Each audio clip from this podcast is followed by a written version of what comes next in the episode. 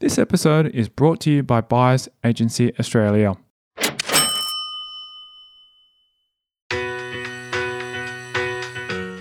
So, from that perspective, uh, the temptation is to to do residential lending, which is, uh, I guess, one of the three different ways to fund. Uh, so you've got residential, commercial, and other people's money. They're the three different ways to fund. This is Property Investory, where we talk to successful property investors to find out more about their stories, mindset, and strategies. I'm Tyrone Shum, and in this special episode, we're speaking with Rob Flux from Property Developer Network.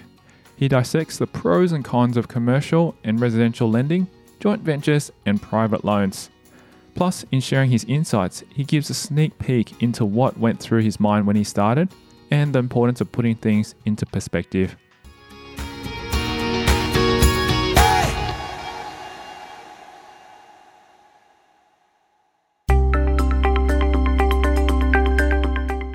With over 30 stages in a development, they're not easy for any developer.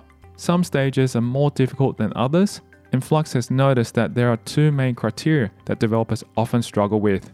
They come down to the two F's finding the deal and funding the deal. Today, we're going to talk about all the issues and challenges in that funding space. Um, we're going to talk about uh, what I call my rules of three. Uh, and there are, I guess, many, many rules of three that actually sit in there uh, that are nice and easy and catchy for people to actually remember.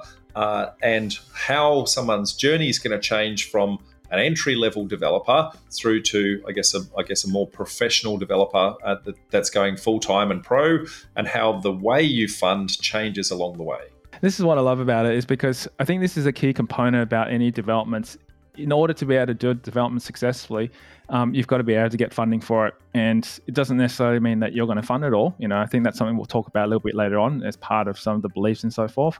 But I think one of the key things is, you know, how do you actually go about finding funds to be able to do, find a deal to be able to develop? Because the thing is, once you got a great deal and it stacks up really well and feasibility is good, you go, okay, you know, it could cost you millions of dollars, but no one has literally millions of dollars to be able to sit there and, and put into this. If everyone did, then everyone would be doing development.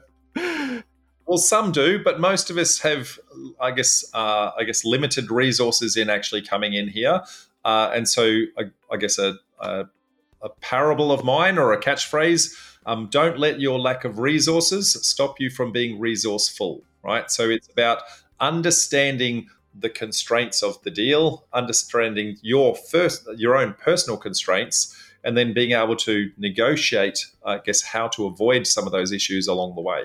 Um, which you know, so when we start to think about those resources, they change from different stages of the project, uh, which really comes into the first rule of three, which is there are three stages to do the funding, right?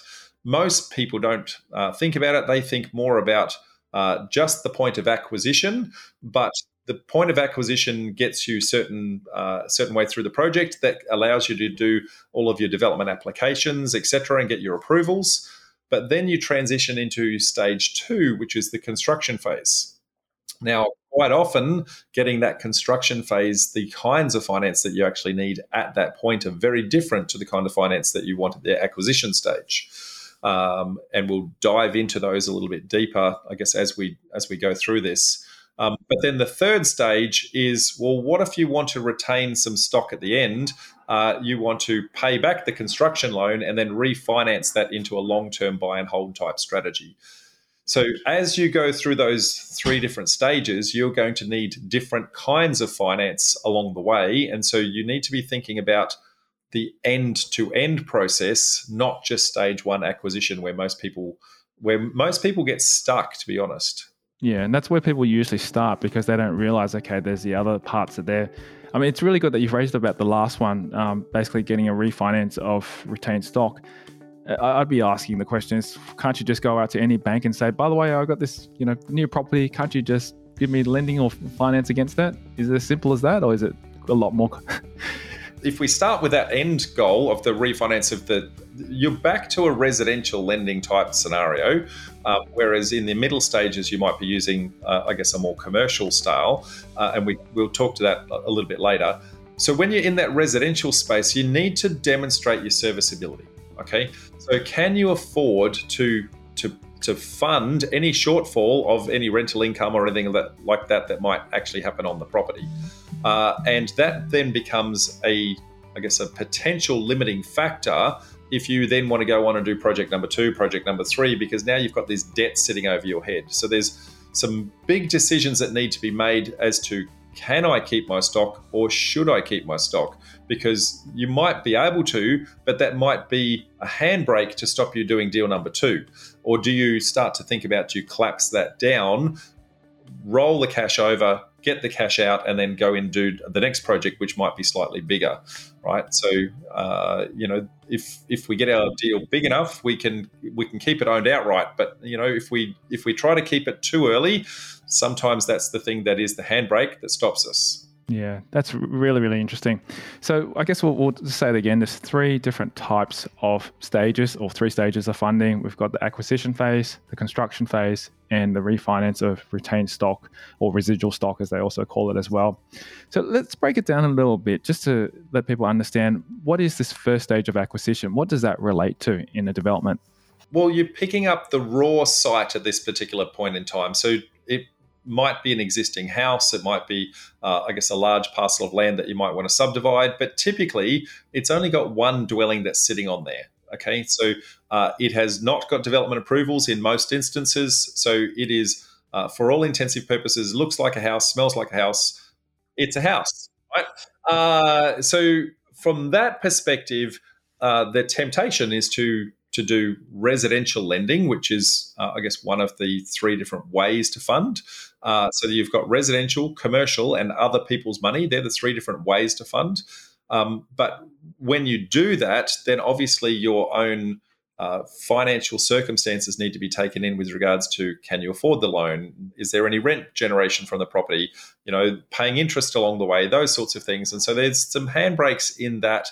That uh, when we dive into I guess the detail of I guess that resi space and some of the limitations, uh, we can flesh out you know the, pros and the cons of residential lending, and we can measure that against commercial a little bit later in the process. It's really interesting because it's something we need to think about. Because, say, for example, you're going to development site and you, your intentions is to buy this, do development on it, and then eventually say, let's sell it. And if you can hold on to a few, that'll be great.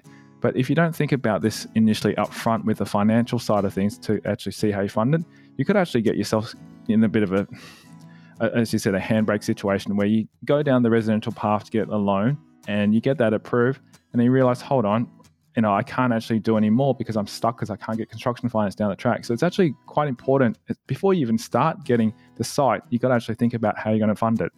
Start with the end in mind, mate. So if you know what the outcome is, then that will inform what your first step in the process should be and how do you actually move towards that. Uh, in many instances, people just go for, well, this is all I know. All I know is how to do residential, so that they then do that, and then all of a sudden uh, that becomes, I guess, a bottleneck for future stages, or you know they struggle with the serviceability to get there, and they wonder how everyone else is doing deals, but they can't, right? Uh, so we want to kind of bust apart a number of those myths and give some people the tools to say, look, there's there's more more than one way to to skin a cat. Um, uh, you know, so long as the cat's dead. Well, we won't go into too much details about that one, but uh, no cats were harmed in the, in the making of this podcast. so the next part, the stage, I guess, is the construction. Let's say we've acquired the property, we've got construction. Oh, so we've got um, say commercial finance for that. Let's talk a little bit about what construction finance or construction stage looks like? Well, the construction stage uh, starts to be the, I guess, the the litmus test as to how you need to actually fund the the construction element based on how many dwellings are actually in there. So if you have uh, only three dwellings that you're actually constructing, three or less, then it, it's relatively easy to use residential finance to do that subject to you having serviceability. If you get to four or more dwellings, then the residential funding model changes significantly. Um, and they make that very difficult to do because of the risk position of the bank.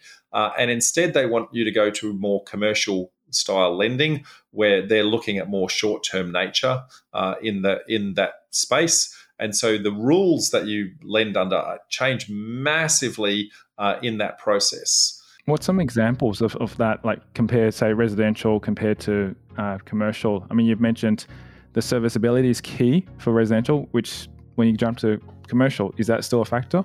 Let's look at uh, a typical early stage developer might be doing a one into two subdivision or a duplex as their starting entry project. Okay. Uh, in that instance, they go, Have I got the 20% deposit? Um, have I got the serviceability to firstly acquire the land in the first place? Can I service the peak debt um, from an interest rate perspective uh, to say what it's going to be uh, fully constructed? And as part of that, the bank would say, well, what is the anticipated rent of that finished product actually going to be? Okay, so they, they look at all of those factors and they say, well, fair enough, it looks like at the end of this, you're going to have a debt of, let's just say, three million as a, as a number. Can you service that based on the rent that they, that those two dwellings are going to create? Okay. Uh, in many instances, people find they can't, right? Uh, and so that that then starts to create a situation where the bank uh, won't lend under that scenario to, to start with. Um, and so then people start using uh, I guess, well, what if I sell one down and the profit of that I'll roll over to, uh, you know, pay down the other one? And the bank goes, hang on, profit? I, you didn't mention anything about profit. You didn't mention that you're being a developer. Uh, because residential lending, the banks are looking for 20 or 30 year loans. They're, they're, they're wanting to drip feed their money for a very long period of time on a low risk proposition. Whereas what you're proposing to them is a high risk proposition uh, where you're trying to speculate on the sale of that finished product at the end. And that product was never designed to do that. And so the banks, kind of, as soon as they get to that three number, that just triggers alarm bells for them that uh, hey, the likelihood is that you are a developer, and because of that likelihood, we're gonna we're gonna put a lot more scrutiny into that process and we're going to assess the deal in a very very different way and the, the, the commercial side of things is that is that different way. Um, the before i guess going into the full comparison of those though there's probably another rule of three that we've missed that if we go back to that it'll probably fill the gap here to, for people to actually understand. So there's there's three amounts of money that are actually needed to run any deal right? So there's the deposit to purchase the property, there's any serviceability to fund the debt, right? And then there's the liquid cash in order to run the deal. And so whenever you're going to go into a deal, you need to be looking at all three of those elements at all three of the stages of funding. So uh, for the acquisition, the construction, and the refinance of the finished stock. So you need to apply that test across everything and when you start to do that, you'll see where the residential lending model starts to break, and you'll start to see where the commercial model starts to come into play. Uh, and then that then starts to go, well, have I got the and have I got all the solutions to each and every one of them, or is there still a shortfall?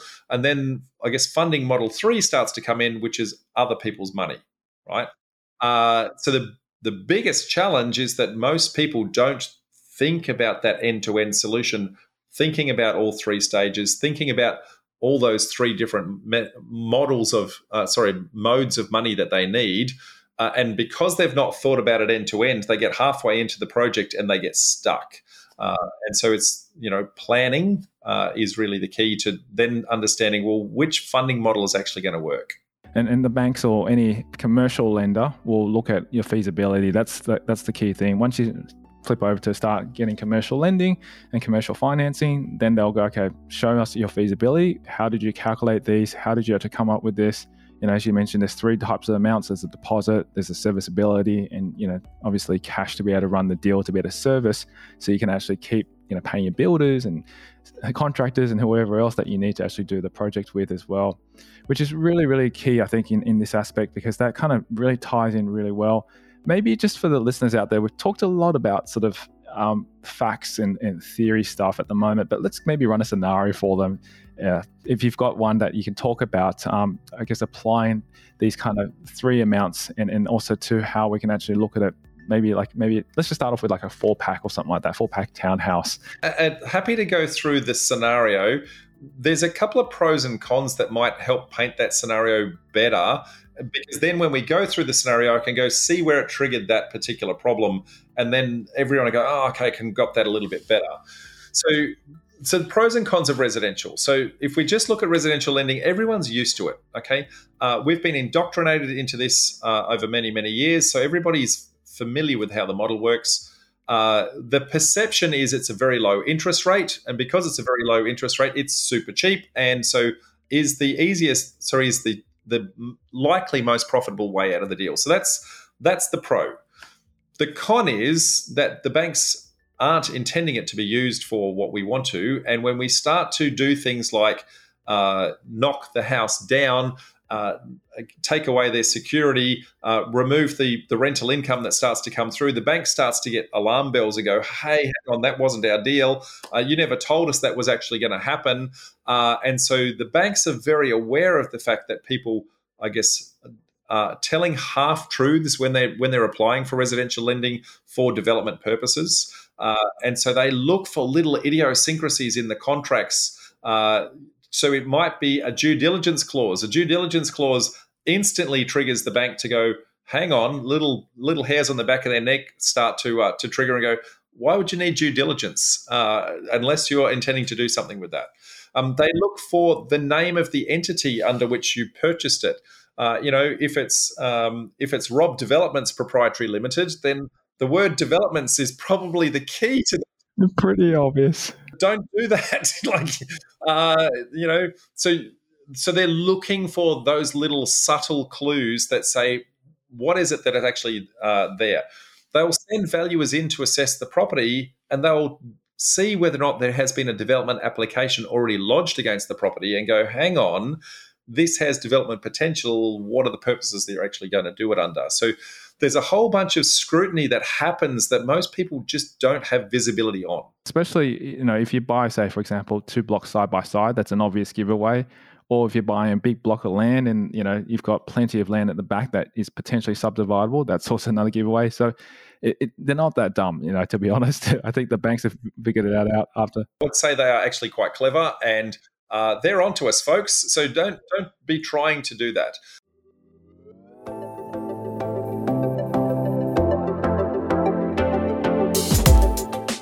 Coming up after the break, we delve into the big questions that can cause you to hit a glass ceiling. And they apply a, a weighting and a factor against that to say, well, what happens if the interest rate goes up? What happens if the property is vacant? What happens if. How to utilize other people's money in a way that benefits both parties? But at a very high level, okay, the other people's money is going to come into a couple of very basic, um, I guess, genres. He explains why interest rates aren't the be all and end all. And I think a lot of people see the interest rate at 20% and go, oh my goodness, what am I going to do? That's ridiculous. And that's next. I'm Tyrone Shum, and you're listening to Property Investory.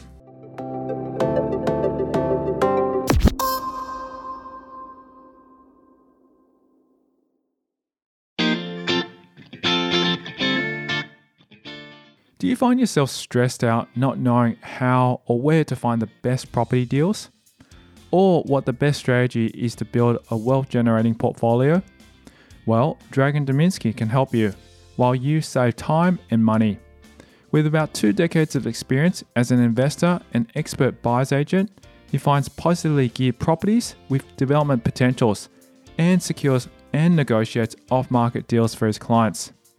Now, he's offering you a no obligation 45 minute strategy call to get you started. Just simply text the code BAA with your name and email address to 0405 105 074 to get your no obligation free 45 minute strategy call.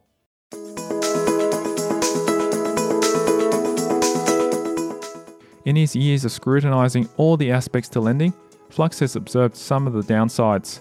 When it comes to residential lending, one of those is a specific mindset that some people adopt. The other negative to the residential lending is is the mindset that we have coming in that that, that we always want to do it with our own cash, right? So I want all the profit for me. And because of that, that tends to, I guess, breed a well, have I got the serviceability? Am I in a job that actually has enough to do that? Um, do I have a large enough deposit to actually fund the deal? So when you're going in for residential, we look at those three things, right? So the deposit to, to purchase, typically that's 20% of the purchase price. The serviceability, they look at your assets, sorry, they look at your assets and liabilities, they look at your income streams, they look at any revenue you got from shares and rents for other things, they look at the rent that's going to happen for the property, and they apply a, a weighting and a factor against that to say, well, what happens if the interest rate goes up? What happens if the property is vacant? What happens if so they apply, apply all these weightings so the the actual cash that you've got ends up being a subset of the amount of money that they actually lend you. So you, you hit this glass ceiling on deal size. So that's the the biggest problem with residential is is that glass ceiling. You you are capped out. You're capped out on how much you can borrow based on on what you are earning, and you're capped out on uh, I guess the size of the deal because they limit it to that three uh, that three lots. Uh, and, and, so at that point, residential starts to kind of break, right? Um, and a lot of people struggle to get in because they can't come up with the the deposit or the serviceability um, uh, in that process. So that's when the commercial model starts to come into play. So the commercial model then starts to say, well, we don't care so much about your serviceability. So when we look at those three things, the serviceability part just disappears. And instead, they say, what we want to do is make sure that the deal is actually a good deal, right? Now, if the deal is actually a good deal, we are with full knowledge and consent. We're not coming in on this 30 year loan arrangement where you're, you know, telling porky pies to us, but we're coming on on a 12 month loan or a two year loan where we are understanding that there is a risk to this, a commercial risk. We're factoring that into our interest rates um, that we're charging because we're only getting, uh, I guess it's you know a, a, large amount of money, but in a very small period of time. Uh, and the other thing is they say, well, given the risk, we want that deposit that you needed. We need that to be larger because we want we will only lend you money when when the bank is not actually exposed to risk. So what they're trying to do is is put a buffer between the I guess the profit uh, being lost in the deal. So then the developer starts to lose some of their security money or their deposit money um, before the bank actually loses its money because the bank will only ever lend us money when they prove that that that that we don't need it. And that's the reason why you look at the banks when they do commercial, you'll typically see that commercial um, LVRs or loan to value ratios is lower. You know, we typically know, and this this can, this can change in the market, is that residential is about 80% LVR, whereas we go with commercial starts from anywhere between 50, anywhere up to say 65, 70% at most, depending on the commercial deal. So now we understand why. That's of what they call total development cost. Okay, so they so they they're lending that and they changed the, the terminology so that what we called deposit before the terminology changes when it goes into commercial and they, they call it equity right so they're wanting typically about 30% equity of the of the, the total development cost actually covered by your cash in some way shape or form now if you can do that then at that point they will say well if the deal is a deal we'll lend you the money right now the the bonus from a commercial perspective over residential is residential, you need to pay the interest every single month. Whereas commercial says, look, we understand that this is a high cash flow type deal. Um, we're not expecting you to pay the interest every month. What we're going to do is we're going to capitalize the interest, meaning we're going to push the interest to the back of the loan, and you're going to pay us all the interest at the end when you sell the finished product uh, over and over and above. So effectively you're paying interest for day one adds to the end then month two adds to the end month three adds to the end you end up paying interest on interest because of that but you didn't have to cash flow any of it so from a benefits perspective the, the cash flow is cash flow is king so if you can improve your cash flow situation then you can potentially run more deals than you would uh, any any other circumstances So, Rob, just to get my head around some of the sort of numbers around this. So, let's say, for example, total development cost. Um, for listeners out there who might not know what that means, what does that represent? It's the accumulation of everything that they call a hard cost. So, there are hard costs and soft costs in a project. So, a hard cost is cash that is payable today, right? So, purchasing the property, payable today. Stamp duty and purchasing, payable today. Uh, consultants along the way, payable today there are soft costs that are payable in the future. So, for example, when you sell the property, there is going to be an agent's commission, but that is offset by the revenue coming in. That's a soft cost. So, it's a cost of the project, but it's not, you know, it's you don't have to cash flow it up front because it's funded by the, the revenue coming in. So, so the total development cost is the accumulation of all those hard costs to say, what do I actually have to cash flow to get this deal done? Yep. So which that also includes, say, for example, construction costs. You know, what you got to pay the builder, to do all that, and you get to the end, you got this figure. Say, for example, you bought the site for a million dollars, and it's going to cost I don't know two million dollars, and your profit might be say six million. I'm just making some random numbers up here. They are very random. Uh, that's a that's a killer deal, mate. I'd love to, I'd love that deal. I'm thinking about it right now.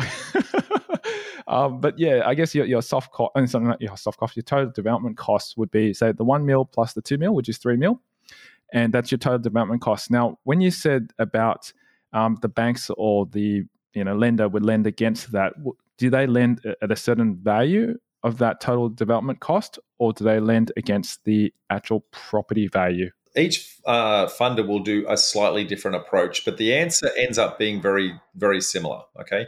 So some of them will lend against the total development cost, uh, and some of them will measure against what they call GRV, the gross realized value, which is the value of the finished product at the end.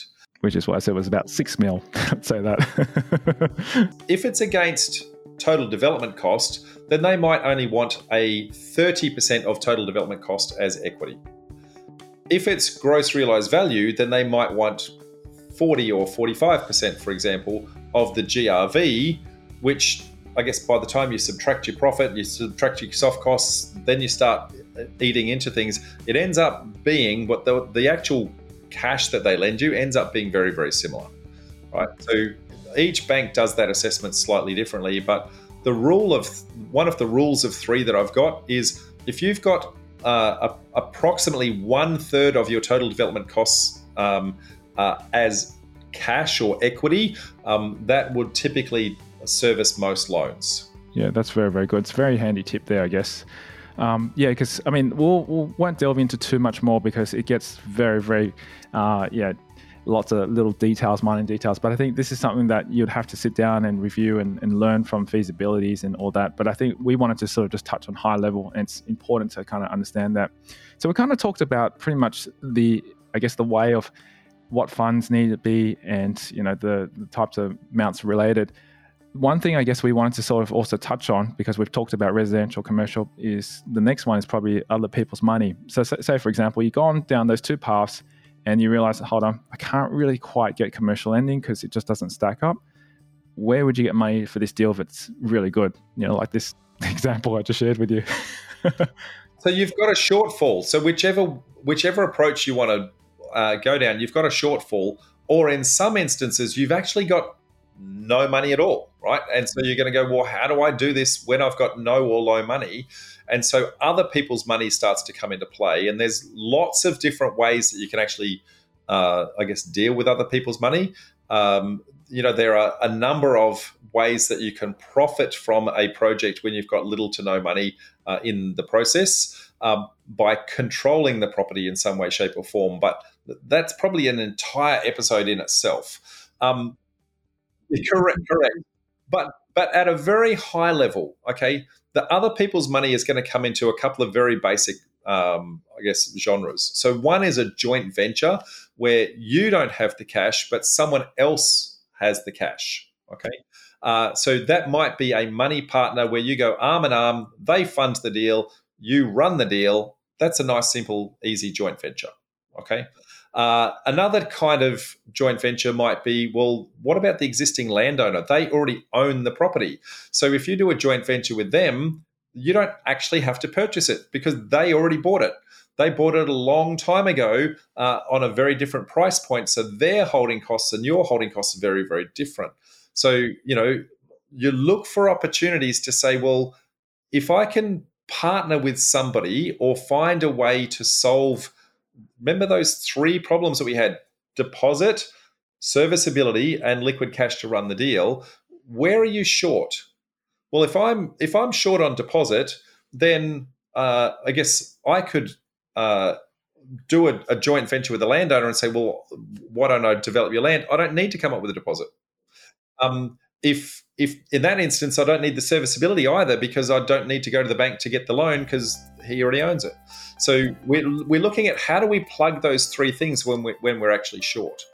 Um, the other way to do that is through private loans or private money, where you know friends, family, network colleagues, uh, etc., might have some surplus funds that they go, "Hey Tyrone, you're a nice guy. You look like you know what you're doing. Um, would you like some? Because I, you know, I, it's sitting over here in this piggy bank, not doing much for me at the moment, and it looks like you can make my money work a little bit harder for me."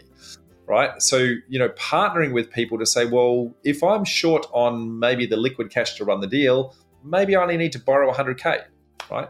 Um, if I'm short on the deposit, I might need to borrow three or 400K, right? But we're borrowing it for a short period of time.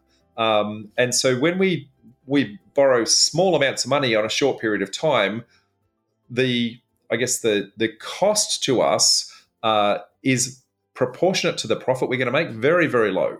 Okay. Um, now, whenever we get into, I guess the the joint venture scenarios, we tend to be talking about doing profit splits. So whatever the profit is, we're gonna we're gonna split that with the person who's doing the joint venture. Whenever we talk private loans, they tend to be more from an interest rate perspective. Um, but the interest rates are up there. Okay, so you know if you're used to uh, you know 12 odd months ago we were we are at two and three percent loans. Uh, now we're now we're at sixes and sevens. Uh, but when we're doing private loans, you know, they could be 10, 15, 20. I, I have loaned money out at 35% before, right? Uh, so that sounds like a really scary number. But 35% of what and for how long? That's right. And remember, 35% per annum as well, potentially and it could only be for maybe for three months. You know, I, I, yeah, I'm, I'm the same as you, Rob. I've seen and done this multiple times, and people balk at it. But then you go, okay, it might be only a small portion of the actual larger amount. You might be needing, say, you know, two mil, and only out of the two million, you're short for two hundred thousand. So you're only lending against for two hundred thousand. So putting in perspective, it's actually a small amount. Your hypothetical before was probably a little unrealistic. Let's say a million to purchase, a million to construct, uh, and we're going to sell it for, for three million. Okay, right? So you know, uh, give or take, there's there's a million dollars profit in there. So nice, simple, easy scenario. Where there's where there's a million dollars profit in there, and you've got a shortfall of say two hundred thousand dollars, if you paid a, a let's just let, let's exaggerate it. Let's say a twenty percent interest rate. Okay, you're probably going to pay forty thousand dollars in interest on that on that money over over a 12 month period. But you're making a million bucks. And I think a lot of people see the interest rate at 20% and go, oh my goodness, what am I going to do? That's ridiculous. But they forget about the million bucks.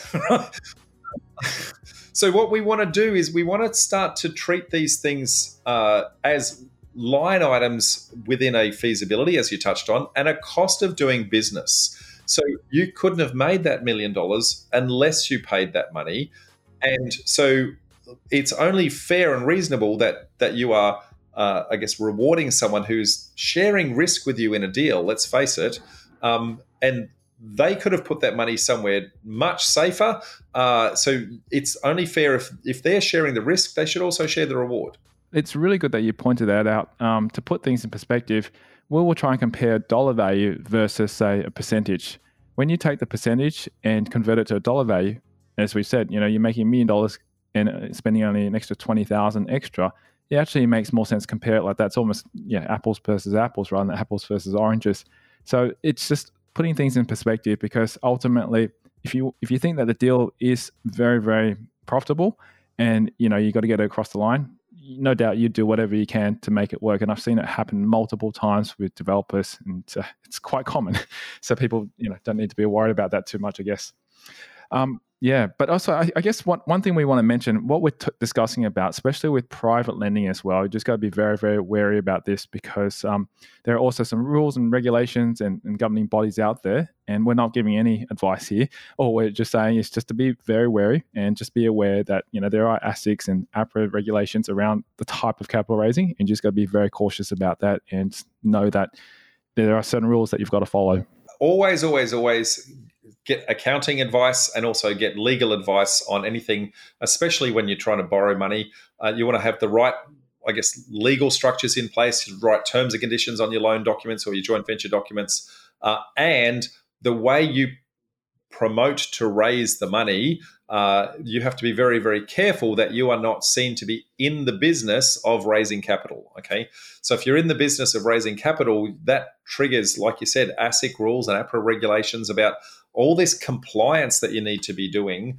Uh, so it's really easy when it's friends and family. They already know you. That you know you, are very well introduced. But if you send an email blast out to ten thousand people and go, "Hey, can I have some money?" Uh, you know that can that can be or in a Facebook community or things like that. Um, you know that that could be seen to be capital raising. So that can trigger all sorts of things. So you have got to be super careful in how you raise it. Um, but before anyone lends you money, um, I guess one of the things is that a lot of people they've heard the expression if you got the, the you know if you've got the deal the money will come but they don't think about that uh, until they actually have the deal. And at that point, they've got time pressures on the deal. Um, they're trying to convince somebody that they, it's a good deal to invest in. They're con- trying to convince people that you're the right person to invest with. A lot of people, a lot of times, you don't know them very well, uh, and then then you try to put the pressures of those on top. Then you go, oh, by the way, you also need to uh, make sure that you've done your tax returns so the financier can actually assess your your loans well. Uh, you also need to review my joint venture document or my loan document. Uh, you also need to review the information memorandum of the deal. So you're putting all this pressure on them in this really short, compressed timeline, and you're going to scare people away. So it takes time. And remember, you know, building relationships doesn't happen overnight and no one's going to lend you money, you know, tomorrow. You got to actually, and it's probably actually not a bad idea if you are looking to consider development and you're looking at finding deals to maybe just start building relationships now. And by the time you find that deal, you know, by then, hopefully you've got that good relationship in place and you let you, you know, people know. Another one of my rules of three if before anybody will lend you any money, they need to know, like, and trust you, right? So building those relationships, as you touched on before, is super important to say, look, a lot of the time people uh, are happy to invest voluntarily. You don't have to ask people, but they don't know you're a property developer. Start talking about it at work. Start over the water cooler or over lunch when people are starting to, to say, hey, what'd you do on the weekend? Tell them, oh, I went to a networking event, you know, or, uh, I, you know, I was out uh, trawling the streets for, for deals, or, you know, I did my suburb analysis in order to, to prove that this area is the area I want to farm in when you start having those conversations, people will invite themselves in and they'll start to say, well, that looks like you're doing a whole bunch of work and you clearly know what you're doing. How do I get involved? Right? That's the kind of person you want to work with, as opposed to somebody who knows nothing about it, has no no level of interest, and you're trying to convince them that, hey, I can give you this really great return. Don't worry about the risk. Um, you know, bad, bad, bad. Please don't do that. And that, that's the thing. Like, I, I think a lot of us, even me included, when I first started, I was saying to myself, who would actually want to, you know, invest with me? Who would want to lend money with me? Because I don't feel like, you know, this is the tall poppy syndrome. Is that you know, I don't feel like I know enough. I don't have any runs on the board, etc. But you know, I think it's it's changing that mindset. It's a it's a limiting belief, which I also discovered over time. And I think sometimes when we think about it, and, and, maybe it's raised from family, parents, or whoever it is, that we got to do everything with ourselves, with our own money. And that's not true. You know, I think we've discovered over the time that, you know, you're probably hearing from us because we've done it, but I guess it's building that confidence and, and, and overcoming those limiting beliefs. Did you have any sort of other ones that you've heard about as well that could potentially? There's a ton of limiting beliefs out there. So, so just on that, who would invest in me? uh, scenario, I guess if we play that out in a lot of detail, I've seen this many times, including my own journey. My deal number one for me, I needed a money partner. Okay. Uh, and my belief was that nobody would invest in me until I'd proven that I could run a deal on my own. Right. And uh, that ended up being the biggest fallacy on earth. Um, the reality is that people would invest in you because they know, like, and trust you. They know how you deal with things under pressure. They know that you're a nice person. They know you've got integrity. You, they know you're going to do the right thing. What they don't know is you're a property developer. They don't know that you've done all the homework, that you've done all the research, that you've done everything humanly possible, uh, because they would much rather invest in someone they know than a complete stranger that they have no idea about their level of integrity and, and the like. And, and my encouragement um, to your audience is to say, stop making it about you, right? It's it's not about they won't invest in me. It's about them. It's about what problem are you solving for that person, right?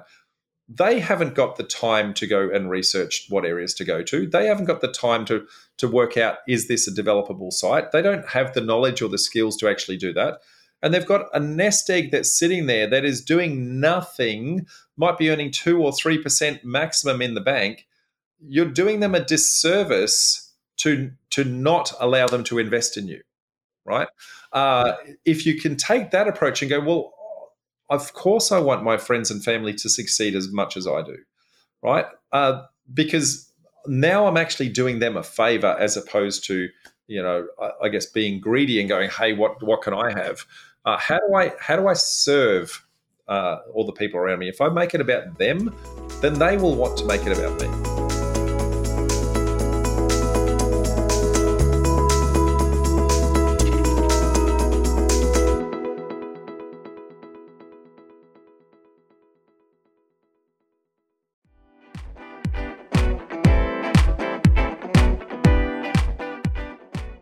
Thank you to Rob Flux, our guest on this special episode of Property Investory. Do you find yourself stressed out not knowing how or where to find the best property deals? Or what the best strategy is to build a wealth generating portfolio? Well, Dragon Dominski can help you while you save time and money. With about two decades of experience as an investor and expert buyer's agent, he finds positively geared properties with development potentials and secures and negotiates off market deals for his clients. Now, he's offering you a no obligation 45 minute strategy call to get you started. Just simply text the code BAA with your name and email address to 0405 105 074 to get your no obligation free 45 minute strategy call.